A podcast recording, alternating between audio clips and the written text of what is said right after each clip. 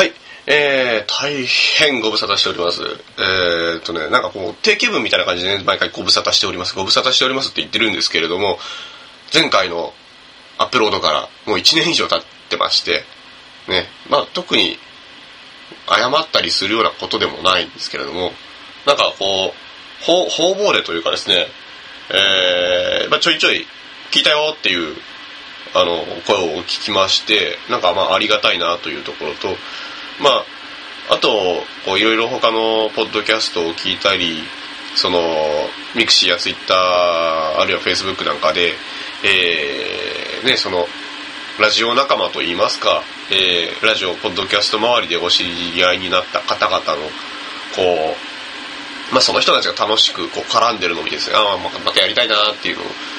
こう漠然と考えてて、ただ、あのーあ、挨拶が遅れました、キングルです。えー、サクサクカルボナーラ。えーと、前回が4月1日、2012年の4月1日に更新した第30回ですね、葵さんという方と、えー、まあ名古屋の北区のとあるお好み焼き屋でですね、えー喋っている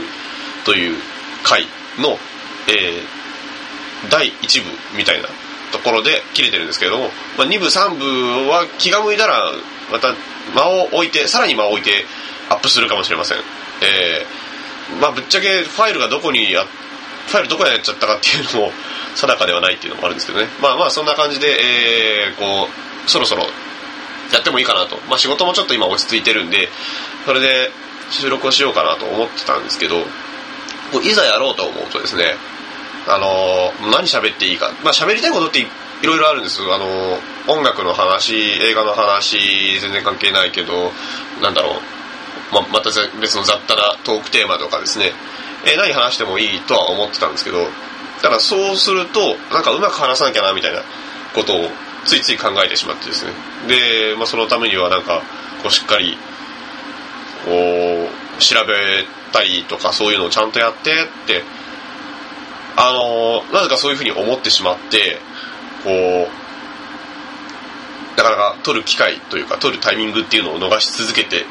ここにまあ至ったわけなんですが。でなんでちょっと考え方が変わったかっていうのはよくわからないんですけれどもあのまあ別にもともとアドリブでやってたわけだしその録音スイッチを入れるっていう段にあたってですね躊躇することってないなっていう。もともとえー IC レコーダーを買って買った日の帰りに歩きながら何も考えずにこうスイッチを入れてで、えー田舎の道を歩きながらですねカエルの声をバックに、えー、撮っているっていうのがもうこの番組のもともとの形だったのでまあそういう意味では別に、ね、何も考えずにこうやって喋っていけばいいのかなとはい思っています。でえー、まあ先ほどちょっと申し上げたんですがなんかねあの社会人になってこうしばらく経ってあの口調がちょっと堅苦しいかもしれないですけど、まあ、喋ってるうちにもしかしたらまた戻ってくるかもしれないですしちょっとそこは分かんないです。今日はお酒も入ってないんでねあれなんですけど。でまあそうそうそう。さっきちょっと言ったんですけどえー、まあ聞いてくれたっていう人がですねまあある程度いましてあと楽しみにしてるっていう。ね。もうちょっと楽しみにするものっていっぱいあるだろうと。同じポッドキャストにしたってもっと面白いものっていうか本当にちゃんと面白いものってたくさんあるわけで、ね、まあね身内のやつだから余計そのなんか面白いとかいうのもあるのかもしれないですけど、まあ、そういう既得な方がいらっしゃってですね。でその中の、まあ、一部があのーとあるライブハウスでですね。とあるライブハウス。まあ伏せる必要はないか。えー、名古屋の大須大須観音という駅の近くにあるですね。えー昔はエル・フィッツオール、えーエレクトリック・レディーランドの、えー系列のですね、えーと、エレクトリック・レディーランドというのがそこそこ大きいライブハウスで、えーそれをちょっとちっちゃくしたのがエル・フィッツオールで、さらにちっちゃくしたのが、まあ、L サイズというのがですね、えー大須の駅の近くにあるんですけども、その L サイズにですね、まあ、ここのところは結構、結構行っててって言っても、2、3ヶ月に1回とかなんですけど、まあ行った際に、えーメインはやっぱり奥西香織さんを聞きに行って、まあその時に対バンで出てきた人たちで、まあ気に入ったら CD を買って、えっ、と、全然更新してないくせにラジオで流してもいいですかっていう、ね、ポッドキャストで流してもいいですかっていうのをこう言うと、え、どんな番組やってるんですかって聞かれるんで、こう、いや、なんかもう、すごいゲスな番組なんですけど、とか、もうどうしようもない番組なんですけどっていうのをこう言いながら、えー URL を教えたところ、たまたまもう一度あお会いした時にですね、まあ、聞いたよっていうのを言ってくれて、で、まあ、結果そのバンドの人たちって、もうそのバンドが解散しちゃうんで、流しても意味があるかどうかってわかんないんですけど、まあ一応ね、あのー流すよって一応言ったんで、流すことにします。えっ、と、すごくですね、ま、変わったバンドだった、バンドだっていう、えー印象が僕は最初ありまして、女の子3人組、3ピースの、えーギター、ボーカル、ベース、えーあとドラムっていう3人組のですね、アジナーズ、ジ・アジナーズというバンドなんですけれども、あの、メインは東京で活動されてるのかな。で、えーそのギターボーカルの人がまたソロでもやってるっていう、そういうバンドですね。えーそのバンドの、これは、ミニアルバムですかね。えーマイクロマティクスというアルバム、えーミニアルバムから、えー引っ張れナイフという曲をですね、とりあえずお聴きください。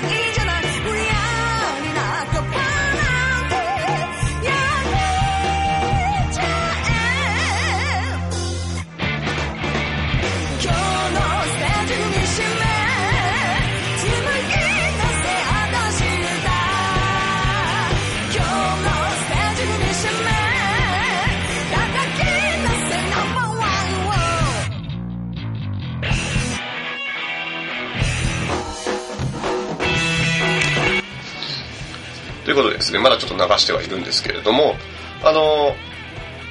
何なんですかね。えっ、と、まあ、CD だとまだある程度こうコンパクトにまとまっててですね、メロがすごくキャッチーと。ただなんか、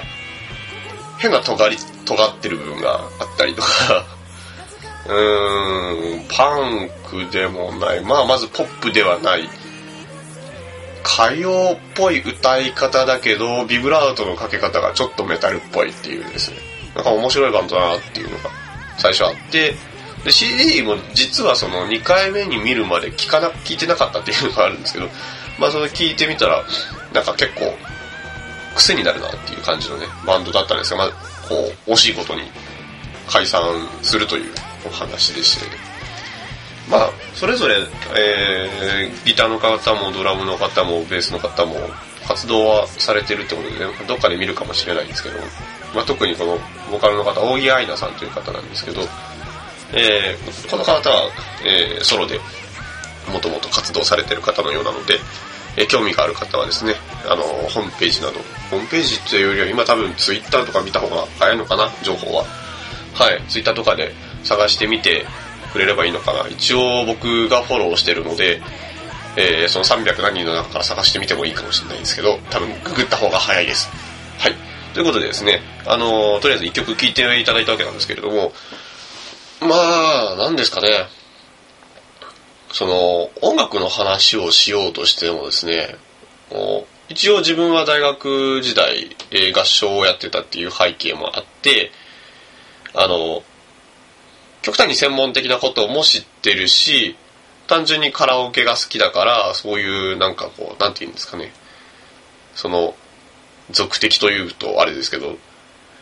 まあ、普通の人の感覚っていうのも、まあ、わか、普通の人、うん、まあ、感覚っていうのもわかるんですけど、なんか、あの、ただ、自分がちょっと変わってるなっていう、その、まあ、マイノリティだなと思うところっていうのは、えーこういう歌を聴いて、歌というか、まあ、曲というか、音楽、えーいててですね、どんなジャンルでもそうなんですけど、あの、ボーカルというか歌詞ってあんまり最初聞かないんですよね。まあ、メロディーだったりとか、あの、ベースやドラム、ギター、ほ他の楽器でもそうです、なんですけど、ちょっと変わった音とか、あの、音形とか、そういうのがあると結構引き込まれるっていうのがありまして、で、まあ、そこで、えっ、と、特に、あの、もう今このタイミングで僕の中で一番こう来てる、そのか、ちょっと変わったものっていうのが、えーそうですね、九州にお住まいの方と、あと、えー歌丸さん、ライムスター歌丸さんのね、あの、タマフルを聴いてる方だと、まあ、ある程度ご存知かなとは思うんですが、えーリンクという九州のアイドルグループが、えーいまして、で、そのリンクはですね、えーまあ、その、ライムスター歌丸さんの方で、えータマフルの方でこう取り上げられるっていう時に、えー一人すごくヒップホップにこう深い造形のある方がいらっしゃると。いうところが、まあ、ちょっとクローズアップされて取り上げられてて、あ、それは面白いなと思って、で、なんとなく、あの YouTube でですね、公式チャンネル持ってるんで、そち、そちらでちょっと、こう聞いてみたところですね、えー曲、曲自体もちょっと特徴的、そのデビュー曲を、あデビュー曲ともう一曲、えーデビュー曲が初めましてという曲で、でもう一曲が、えー幸せのメロディーという曲をちょっと聞いたんですけど、あのーまあ特にそのデビュー曲の方が非常に特徴的で、で、さらにその、曲自体もまあそこそこですね。あ特徴的、まあ特徴的ってさっきから言い過ぎだな。あの例えば、えー A メロと呼ばれる部分ですね。前奏があって、歌い出しの部分で、えー1オクターブのハモリを、えーいきなり出してくると。基本的にその J-POP、まあ、アイドルソングに関わらずバンドものでもそうなんですけど、歌い出しってハモらないっていうことが多いんですよね。で、あの、A メロを2回繰り返して2回目からハモリが入ったりとか、1番はハモらないけど2番はハモるとか、まあもともとあの全部ハモる人たちは全部ハモるっていうのはあるんですけど、ただ1番ですごくこう目立つオクターブハモリをあの冒頭から入れてくるっていうのがね、非常に珍しいなっていうところで、まずそこでちょっと引き込まれて、で、まあアイドルなんで、あの、まあ聞いてる側の、いわゆるコールというやつですね。あの、おーとかそういうのが入るんですけど、そこを煽る、煽りの入れ方っていうのが非常に変わってて、あの、せーのっていう言葉がある、あ、まあありますよね。で、その、せーのっていう言い方って、普通は、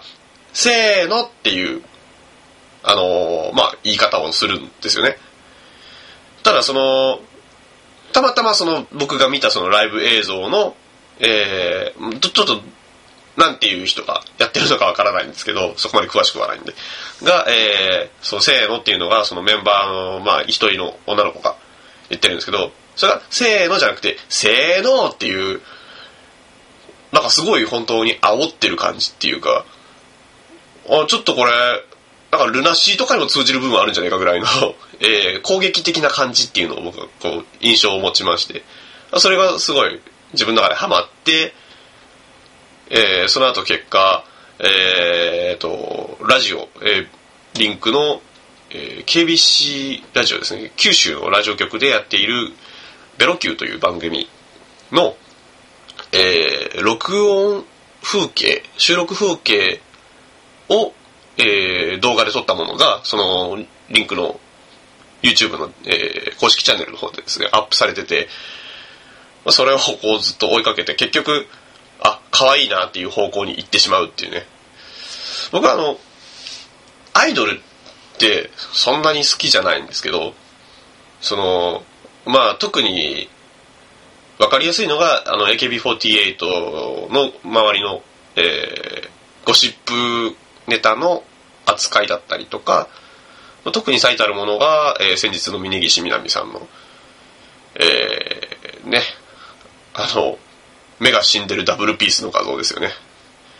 ああいうのを見ると本当にこうアイドルを、えーいわゆるアイドルファンの形で応援するっていうのがもうすごく嫌だし、うーん、アイドルの中でもその、作られてる、みんなから守られてるだけのアイドルと、自分たちで頑張って作ってるアイドルっていうのがあって、で、その、自分たちで作ってる人たちっていうのは結構応援したいなと思うんですけど、ただただこう、まあ、特に地下アイドルで誰かにプロデュースされてる。まあ、そこそこ面がいいだけで、えー歌は別に上手くないし、ダンスもできないし、えーステージ上で客を煽るかといえばそんなこともないし、ただコスプレしてカラオケしてるだけみたいな、そういう人たちっていうのは僕は、あの、申し訳ないけど、ちょっと虫図が走るなぐらいの、何したいのっていう、ね、あの、カラオケ大会はここではやってないですよっていうのをちょっと思うんですけどね。まあまあ、それ、それで喜んでる人たちがいるから、まあそれが悪いとは言わないんですけど、そこに、それはそこに行ってしまった自分が悪いんだってね。うん、まあそんな感じでアイドルっていうくくりでは、ああの、あまりいい、その、気持ちを持ってなくてですね。まあ、桃色クローバーにしてもそうなんです。桃黒も、えっ、と、一応アイドルではあるんですけど、まあ、特に、その、曲だったりキャラクターだったりそういったものの得意性っていうところで、うん、今はちょっと、ね、まあ、これも桃黒も去年ぐらいからですけど、一年、一年ちょいか。えー、ね、まだまだにわかですけどね、好きで応援してはいますが、応援の仕方ってどういうのが正しいのかなっていうのはちょっとわからずにいる感じですね。はい。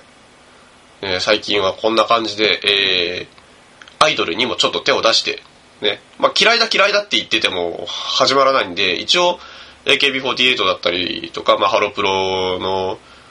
ね、アップアップガールズかっこ仮だったりとか、まあベリーズコーブだったりとか、その辺も一応聞いては見るんですけど、まあやっぱりでも、なんか、その辺のだなっていうのは興味がないっていうところは確認しました。やっぱりですね、あのー久々に喋ってるからか、全然まとまらないんで、ちょっともう一曲、えー聞いてもらって、それで、とりあえず今回は終わりにしようかなと思います。えー久々にかけるんですが、えーっと、まあ、結構もう古い曲になってしまいましたが、僕はこの曲すごく好きで、ちょっとね、あの、元気になれる。他の曲とは、他の同じアーティストの曲と比べるとちょっと、今、あの、ライブではやらなくなってるんですけど、あのーまあ、ポップな感じに仕上がってる曲ですね。えー、奥西香織さんで、キラキラ。